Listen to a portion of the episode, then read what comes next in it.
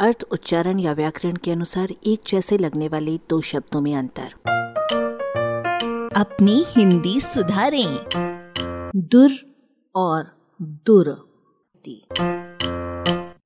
बात कर रहे हैं हम हलंत के साथ र, दुर और बिना हलंत के दुर की। बात कहीं और से शुरू करते हैं। लाभ माने प्राप्ति। लाभ में लभ धातु है जिसका अर्थ है प्राप्त करना। दुर्लभ माने दुष्प्राय, जिसे प्राप्त करना कठिन हो। कठिनाई से मिलने वाली चीज़ कभी कभी बढ़िया और प्रिय लगती है। इसलिए दुर्लभ का अर्थ बढ़िया और प्रिय भी है। दुल्हा या दूल्हा इसी श्रेणी की चीज़ है जो दुर्लभ से ही जन्मा है।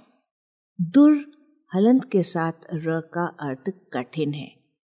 जो दुख देना अर्थ वाली दु धातु से बना है, इसे इन शब्दों में देखिए।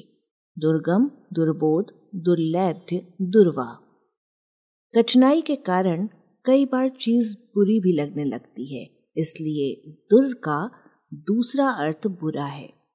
इस अर्थ के साथ दुर से बने शब्द हैं दुरावस्था, दुराचार, दुरात्मा, दुरुपयोग, दुर्गंध दुर्गति, दुर्गुण, दुर्जन, दुर्दशा, दुर्दिन, दुर्बुद्धि, दुर्भाग्य, दुर्भाव, दुर्व्यवस्था, दुर्व्यवहार आदि आदि।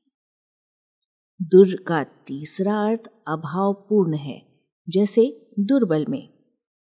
दुर से दुर बिना हलंत के र बहुत दूर है, जो किसी को तिरस्कार पूर्वक हटाने के लिए बोला जाने वाला अव्यय है। और जिसका अर्थ दूर हो, ये है। इसे हिंदी के दूर शब्द से व्युत्पन्न माना जाता है।